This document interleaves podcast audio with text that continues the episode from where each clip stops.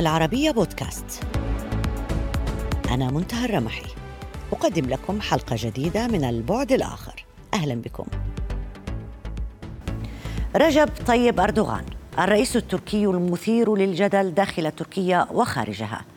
كثير من المحللين يربطون بين الأزمات التي يثيرها وبين أيديولوجيا الإسلام السياسي التي تربطه بجماعات إرهابية مثل الإخوان وداعش والميليشيات المسلحة في سوريا وليبيا. ولكن أيديولوجيا الإسلام السياسي هي البعد الظاهر من نظام حكم الرئيس أردوغان، فالبعد الآخر عميق التأثير في سياسته ومشاكله هو تحالفه مع اليمين القومي المتطرف وجماعة الذئاب الرمادية. تقول الأسطورة إن الأتراك في قديم الأزل كانوا في وسط آسيا، ولكنهم تعرضوا لهجوم عنيف أبادهم جميعا ما عدا طفل صغير لجأ جريحا إلى الغابة، حيث أشفقت عليه ذئبة فاعتنت به حتى كبر وأنجبت له اثني عشر طفلا، أنصاف بشر وأنصاف ذئاب، وهم الذين نجحوا في الحفاظ على العرق التركي. تستلهم جماعة الذئاب الرمادية هذه الأسطورة في شعارها، وهي تحول الأساطير إلى أيديولوجيا قومية متطرفة تمجد العرق التركي وتجعله فوق كل البشر. التزاوج بين أيديولوجيا الإسلام السياسي المتطرفة وأيديولوجيا القومية التركية المتطرفة هو البعد الذي يحلل طبيعة توجهات تركيا أردوغان ونزعاتها العنصرية ضد جيرانها من كل الأعراق، عرب، كرد، أوروبيون. سنة ألفين وثمانية عشر وبعد الانتخابات التركية نشرت مجلة إيكونوميست تحليلا حمل عنوان الرقص مع الذئاب، تحالف الرئيس أردوغان مع اليمين المتطرف يؤتي ثماره. حول هذا الموضوع اسمحوا لي أن أرحب بضيفي الدكتور أيكان إردمير، رئيس برامج الدراسات التركية بمركز الدفاع عن الديمقراطية في واشنطن. أهلا بك معنا سيد إردمير، ودعني أبدأ معك بالتحالف بين أردوغان واليمين القومي المتطرف، كيف يمكن أن نقرأه؟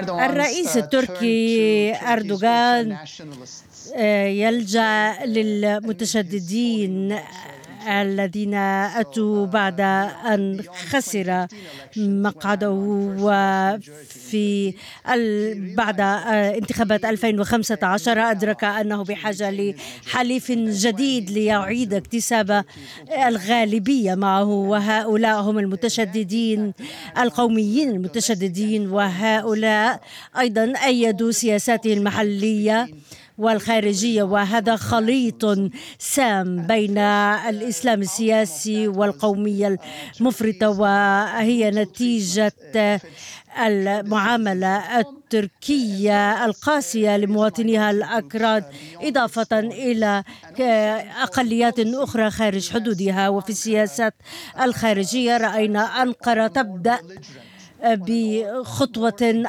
أكثر شدة وأكثر عداء بالخطاب وبالأعداء الفعلية بين مع دول الجوار وعبر المتوسط.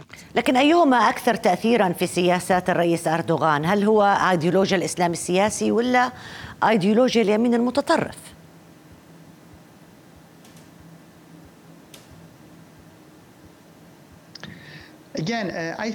مجددا أعتقد أن الخليط سام بكل أشكاله، فبعض الأحيان نرى خليط يضم الإسلام السياسي الذي يواصل دعمه للمسلحين الإسلاميين في مختلف أنحاء العالم بمن فيهم الإخوان المسلمين، وفي أحيانا أخرى نرى السياسات القومية حول القضاء على المعارضة الكردية على أرض تركيا. في الواقع هناك جدليات مختلفة حول هذا الموضوع، فمن ناحية أردوغان يبقى القائد الأوحد لتركيا بشكل قسري، وقد يتمتع بقدرات قضائية وسياسية، وكذلك المتشددين اليمينيين لهم نفوذ على أمن تركيا وإنفاذ القانون، يمكن أن يهددوا المعارضة ويمكن أن يسيطروا على البيروقراطية الأمنية في تركيا. وفي نهاية الأمر هذا تحالف تحالف غير سهل بين الإسلاميين واليمين المتطرف. أي لكن هذا تحالف مصلحي ممكن في يوم من الأيام أن يحدث فيه تصدع، يحدث فيه انفصال، أن نعود إلى ما قبل، أن يتحالف معهم الرئيس أردوغان أو العدالة والتنمية، أم أنه تحالف مبني على فكرة إحياء الدولة العثمانية من جديد، دعم التركمان في مناطق مختلفة حتى في سواء في سوريا أو العراق أو حتى ليبيا؟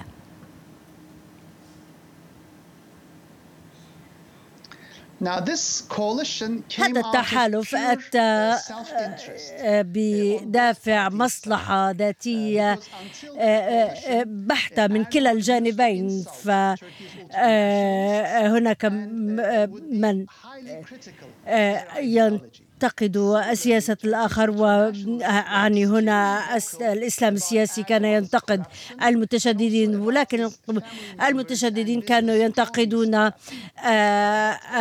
أردوغان وسياساته وفساد سياساته، ولكنهم أوقفوا الانتقاد بعد أن اتفقا.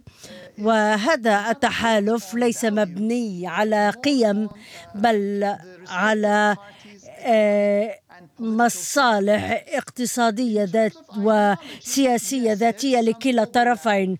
صحيح هناك تداخل بين الطرفين، كلاهما يدعو إلى السلطوية والسيادة، وكلاهما في الوقت الراهن ينادون لسياسات خارجية عدائية، ويوافقان على القضاء على المعارضة والأكاديميين الأتراك والإعلام.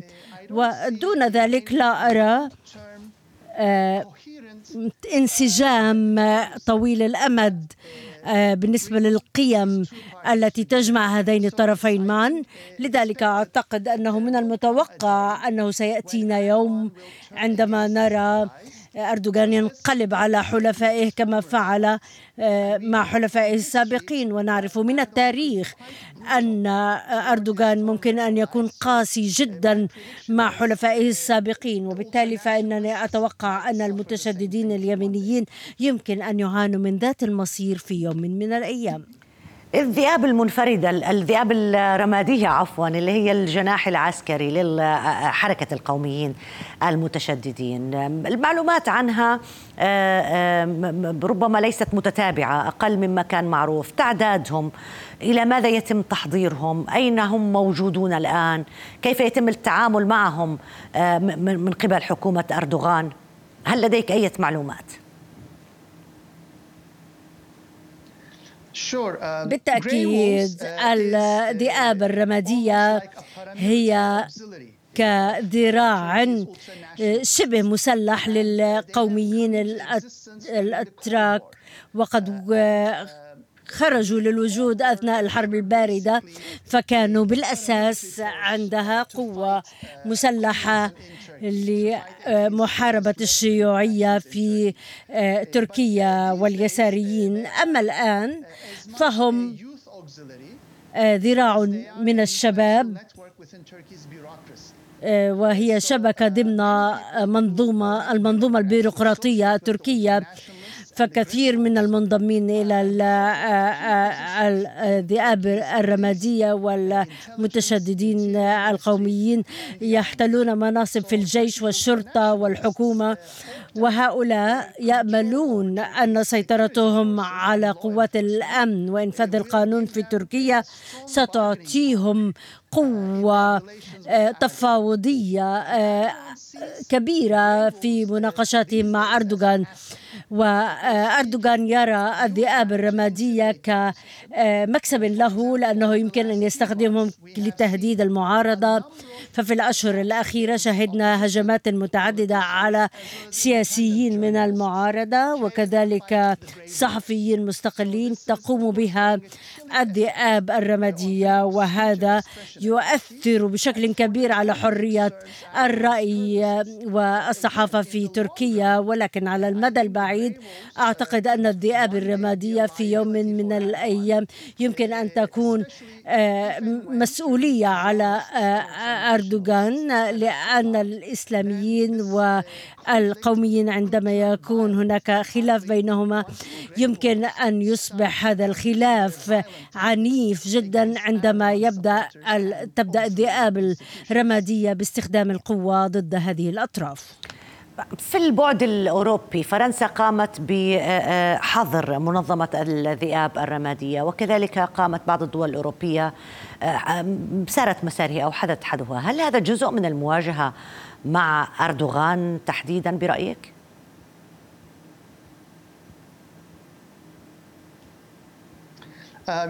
نعم، يبدو أن هناك حذر كبير في دول الاتحاد الأوروبي فيما يتعلق بالنشاطات التي تقوم بها الذئاب الرمادية في تلك الدول. ففرنسا كانت أول دولة تحظر هذه المنظمة بأكملها، لكن قبل ذلك النمسا قامت بحظر بعض الأعمال للذئاب الرمادية، و وهناك أيضا المسؤولين في الحكومة الألمانية قالوا أن الذئاب الرمادية تشكل تهديدا أكثر من النازيين الجدد. إذن هناك اعتراف متزايد في أوروبا حول النزعة العنيفة للذئاب الرمادية، وبالطبع فالدول الأوروبية ترى الذئاب الرمادية حاليا كأداة لأردوغان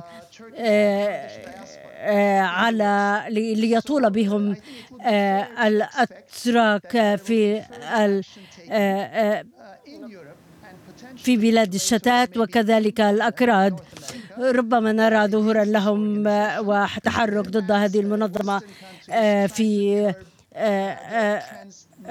أمريكا، وربما هناك تحرك على للحد من نشاط أردوغان وقدرته، لأنهم يقومون بترويج التطرف والكراهية في الغرب.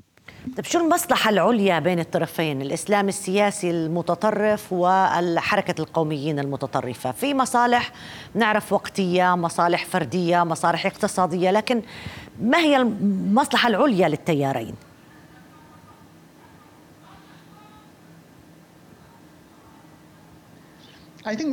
أعتقد أن يجب أن يكون لدينا هناك رأي ساخر لهذه الشراكة.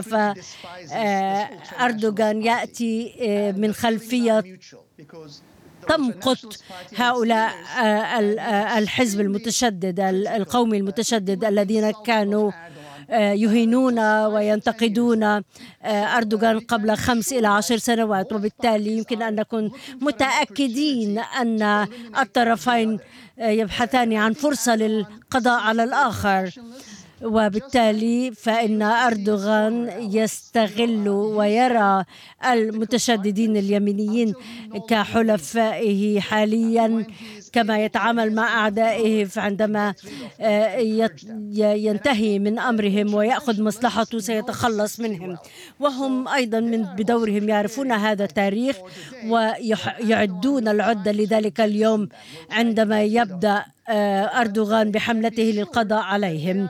لكن لابد أن نكون واثقين أنهم يتخذون احتياطاتهم ويعدون العدة، لأنه عندما يأتي ذلك اليوم هم من سيتخلصون من أردوغان ويستلمون السلطة في تركيا. لكن الحديث بموضوعية، كلا الطرفين كلا الشريكين عانوا عنا خسارات في استفتاءات الرأي العام بسبب سوء إدارتهم للاقتصاد والفساد والتعامل القاسي مع المواطن التركي، فكلاهما ليس لديه مستقبل حقيقي في السياسة التركية. فهما يعدان العدة للتخلص من بعضهما بعضا، لكن في ذات الوقت يمكن أن يجد أنفسهما يخسران السلطة السياسية كلاهما. وبوصولنا للانتخابات البرلمانية والرئاسية في ألفين وثلاثة وعشرين من المحتمل جدا أن يكون الإسلاميين والقوميين من حلفاء أردوغان يمكن كلاهما أن يخرجا من الساحة السياسية التركية. أيكان إردمير، رئيس برامج الدراسات التركية بمركز دفاع عن الديمقراطية في واشنطن، شكرا جزيلا لك على المشاركة معنا، ألف شكر. في العقد الأخير أصبحت السياسة الخارجية التركية تسير على حد السكين. كثير من المشاكل تثيرها إدارة أردوغان مع حلفاء تركيا التقليديين سواء في الناتو أو في الجوار الأوروبي والعربي والمتوسطي. الاتجاه شرقا نحو روسيا بوتين كان أحد الحلول التي قام بها أردوغان، ولكن الاتجاه نحو أقصى الشرق والرقص مع التنين الصيني هو الحل الآخر في محاولات أردوغان للبحث عن حلفاء. المركز المصري للدراسات نشر خلال الشهر الماضي دراسة حملت عنوان السيناريو البديل، طريق الحرير الخشن من أنقرة إلى بكين. الدراسة كتبها جلال نصار، رئيس وحدة الدراسات العربية والإقليمية بالمركز المصري للفكر والدراسات الاستراتيجية، وهو ضيفنا من القاهرة في هذه الحلقة من البعد الآخر. أهلا بك معنا أستاذ أستاذ جلال، واسمح لي أن أبدأ معك ب إذا كان التوجه نحو الصين والتوجه شرقا يمكن أن يمثل حل منطقي لمشاكل أردوغان مع حلفائه حتى الآن. هو ليس بحل منطقي، هو حل ضرورة بالنسبة لأردوغان، يعني الذي غرق فيما العديد من المشاكل مع محيطه الإقليمي ومحيطه ودول الجوار سواء في البحر الشرق المتوسط أو حلفائه في حلف الناتو أو في الاتحاد الأوروبي أو في منطقة الخليج، وامتد التوتر الذي يسببه إلى منطقة القرن الأفريقي ومنطقة جنوب القوقاز. فأصبح مثير للمشاكل، وهو في مرحلة أصبح على يقين أنه في انتظار أي عقوبات من الاتحاد الأوروبي أو من الإدارة الأمريكية الجديدة، فكان حتما عليه أن يفكر في بدائل استراتيجية تتيح له مساحات من المرونة والحركة. فكان الاتجاه شرقا مرة بالاقتراب اللي أنا بسميه تكتيكي مش استراتيجي مع روسيا، لأنه تاريخيا لن يكون هناك علاقة استراتيجية وثيقة ومستمرة وعميقة مع روسيا، لأن في يعني تاريخيا هم في دخلوا في أكثر من اثني عشر مواجهة ومعركة مسلحة من القرن الستة عشر إلى القرن العشرين، وهناك تضارب في المصالح الوطنية في المحيط الحيوي لكلا الدولتين سواء في منطقة آسيا الوسطى أو جنوب القوقاز. فالأوقع والمنطقي بالنسبة لتركيا وتطمح فيه وتسعى إليه هو بناء علاقة استراتيجية مع الصين، الدولة التي تطمح في فتح أسواق واستثمار المزيد من استثماراتها في منطقة الشرق الأوسط، تطمح في إيجاد نقاط ارتكاز وأسواق جديدة لمبادرة الحزام والطريق. وتركيا تعد من النقاط القوية في هذا هذه المبادرة بالنسبة للصين في اتجاه أوروبا.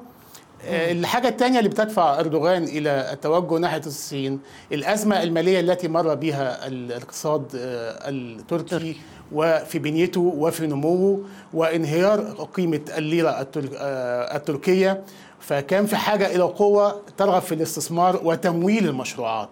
فكان الصين هو البديل ال ال يعني المتاح يعني في صحيح في صحيح, صحيح لكن العلاقات مع حلفاء التقليد. لكن إذا بدنا نقرأ السياسة آه التركية آه بشكل عام، التقارب مع روسيا وصفقة الإس أربعمائة سببت لأردوغان الكثير من المشاكل، والحقيقة أنه حتى إدارة بايدن، ليست إدارة ترامب وحدها، حتى إدارة بايدن الآن يعني هذا الموضوع بالنسبة لها هو موضوع مهم جدا.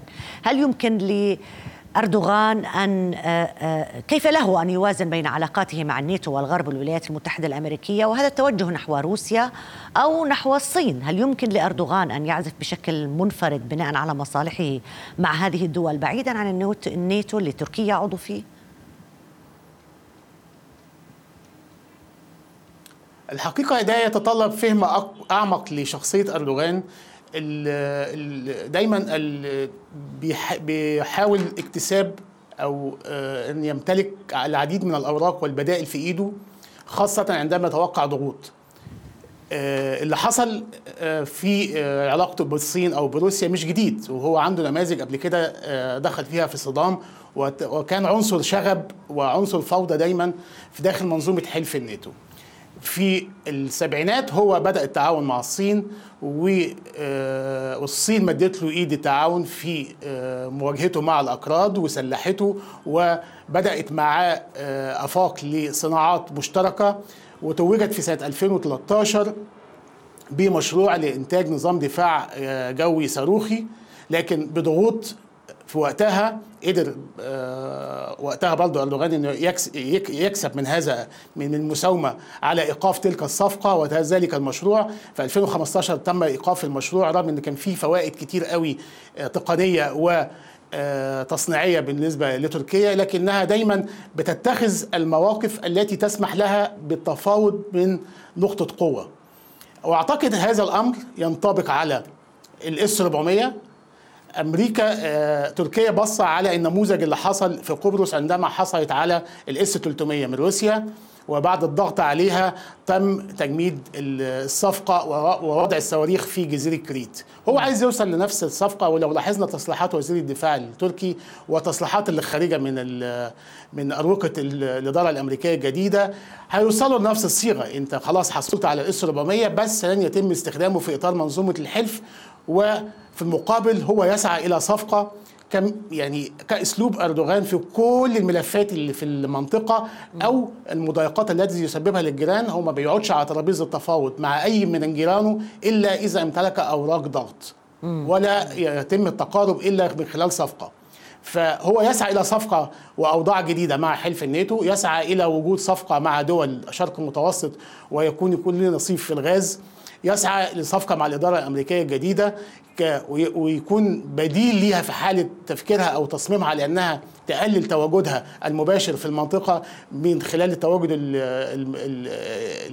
المباشر للقوات الأمريكية. و بس قد ايه يضل يراهن على على انه كل الاطراف كل الاطراف رح رح توافق معه على مسألة عقد الصفقات، ولا ولا هذا ما تفرضه المصالح الدولية في المنطقة بشكل عام؟ يعني لا يمكن للولايات المتحدة او الناتو او روسيا والصين الا يسعوا ايضا باتجاه صفقات مع أردوغان.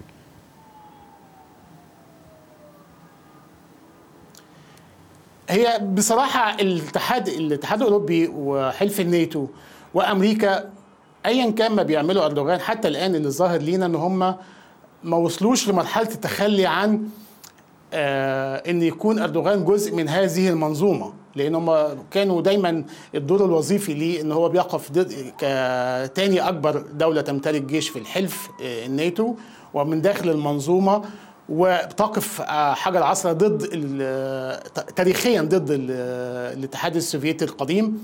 لكن وحتى الآن هم طمعانين، يعني في حالة من الطموح ان هو يتم السيطرة على وكبح جماحهم من خلال إدارة بايدن، وحتى أوروبا يعني تضع رهانها على هذا. بالنسبة للصين في المنطقة، الصين تاجر يفتح أسواق، يهمه أن يكون عنده علاقات جيدة مع كل دول المنطقة وبحسابات خاصة جدا. يعني هناك أصوات داخل الصين تحذر النظام الصيني من أنه يذهب بعيدا مع أنقرة في علاقات، لأنها قد تمس علاقاته بحلفائه في المنطقة، في منطقة شرق المتوسط مع مصر وغيرها من دول المنطقة، أو في منطقة الخليج. يساهم هذا في توتر في علاقات مع حلفاء أو أسواق محتملة وشركاء محتملين مثل المملكة العربية السعودية والإمارات. م. فكل دولة بتحاسب بتتعامل مع تركيا بحسابات خاصة جدا وفقا للحالة الراهنة اللي تعتبر استثنائية في تاريخ تركيا، التي كانت لفترة طويلة بعد الحرب العالمية الثانية تفضل نظام العزلة وألا تسبب مشاكل مع دول الجوار. يعني كدروس مستفادة من تجربة الحرب. ايه احنا دايما نرجع نقول انه كان يتحدث عن صفر صفر مشاكل أردوغان ولكن مع هذه الحبال الكثيرة التي يتم القفز بينها لا يمكن القول بأنه سيكون هناك صفر مشاكل. الحالة المشكلات تزداد أكثر فأكثر، بحيث أنها دفعت الإدارة الأمريكية السابقة إلى فرض عقوبات اقتصادية على تركيا. هل نتوقع طريقة تعاطي مختلفة الآن مع من إدارة بايدن؟ هو يعني بداية يعني عشان ندخل الزاوية دي، التعامل مع شخصية أردوغان دايما لازم نرجع لتأثير ما يسمى في السياسة بسياسة راشمون. راشمون ده فيلم ياباني كان يعني ببساطة كده بتبسيط ليه إنه إن ممكن أربع أشخاص ينظروا لنفس الحدث أو يشاهدوا نفس الحدث أو يتعاملوا مع نفس الشخصية ويخرجوا بأربع انطباعات مختلفة. أردوغان شخصية متعددة الزوايا ومتعددة أساليب التعامل معاه. ليس حقيقي أن الإدارة الأمريكية وقت ترامب فرضت عقوبات تم تنفيذها على أردوغان. في كان في يعني الإدارات الإدارة الأمريكية وقت أردوغان، المؤسسات تحديدا كانت تشتكي أن العقوبات لا يتم تنفيذها نتيجة للعلاقات الجيدة ما بين الشخصين أردوغان وترامب، حتى لدرجة تم التغافل عن فساد بنك خلق الشهيرة اللي هي كان فيها تورط بتمويل إرهاب وغيرها من الملفات، والتوغل في ليبيا وقواعد في الصومال والمغامرات أردوغان العسكرية في أكثر من دولة، حركة المقاتلين والإرهابيين اللي تم تجنيدهم من خلال نظام أردوغان وتحريكهم على المصلح الإقليمي. وإحنا في قاعدة بتحكم قواعد اللعبة في منطقة الشرق الأوسط إن حركة القوات والأفراد والمعدات تحت نظر ورقابة القوى العظمى ومنهم الولايات المتحدة الأمريكية. صحيح. وكانت حركة قوات الإرهابية والميليشيات على مصرع أحداث المتوسط تحت نظر ورقابة واشنطن. صحيح. وفي ظل إدارة ترامب، فما نقدرش نقول إن كان في عقوبات مفروضة. مم. كل ما هيعمله تعمله إدارة بايدن إنها ستحاول إعادة صياغة العلاقة بما يسمح إن شركائها الأوروبيين يشعروا بحالة من الاطمئنان تجاه الاستفزازات التركية المتتالية لعضوين أساسيين داخل الاتحاد اللي هي اليونان وقبرص، وضمان إن حركة تركيا في الإقليم لا تؤثر على المصالح الأمريكية المباشرة، مع السماح بمساحة حركة ليها يعني كنموذج للي حصل في ليبيا. يعني أردوغان كان دائما التواصل مع الإدارة الأمريكية وبيبلغهم بشكل مستمر إن هو ضد التمدد الروسي في في ليبيا، ضد التواجد الروسي، وإن هو بيحل محل الأمريكان في هذه المغامرة. آه يعني هو قادر في كل الأوقات وعلى كل مصلح مختلف إنه يؤدي دور وفقا للنص المكتوب. شكرا جزيلا لك سيد جلال نصار، رئيس وحدة الدراسات العربية والإقليمية بالمركز المصري للفكر والدراسات الاستراتيجية، كنت معنا من القاهرة. ألف شكر لك على المشاركة معنا. إلى هنا انتهت هذه الحلقة من البعد الآخر، إلى اللقاء.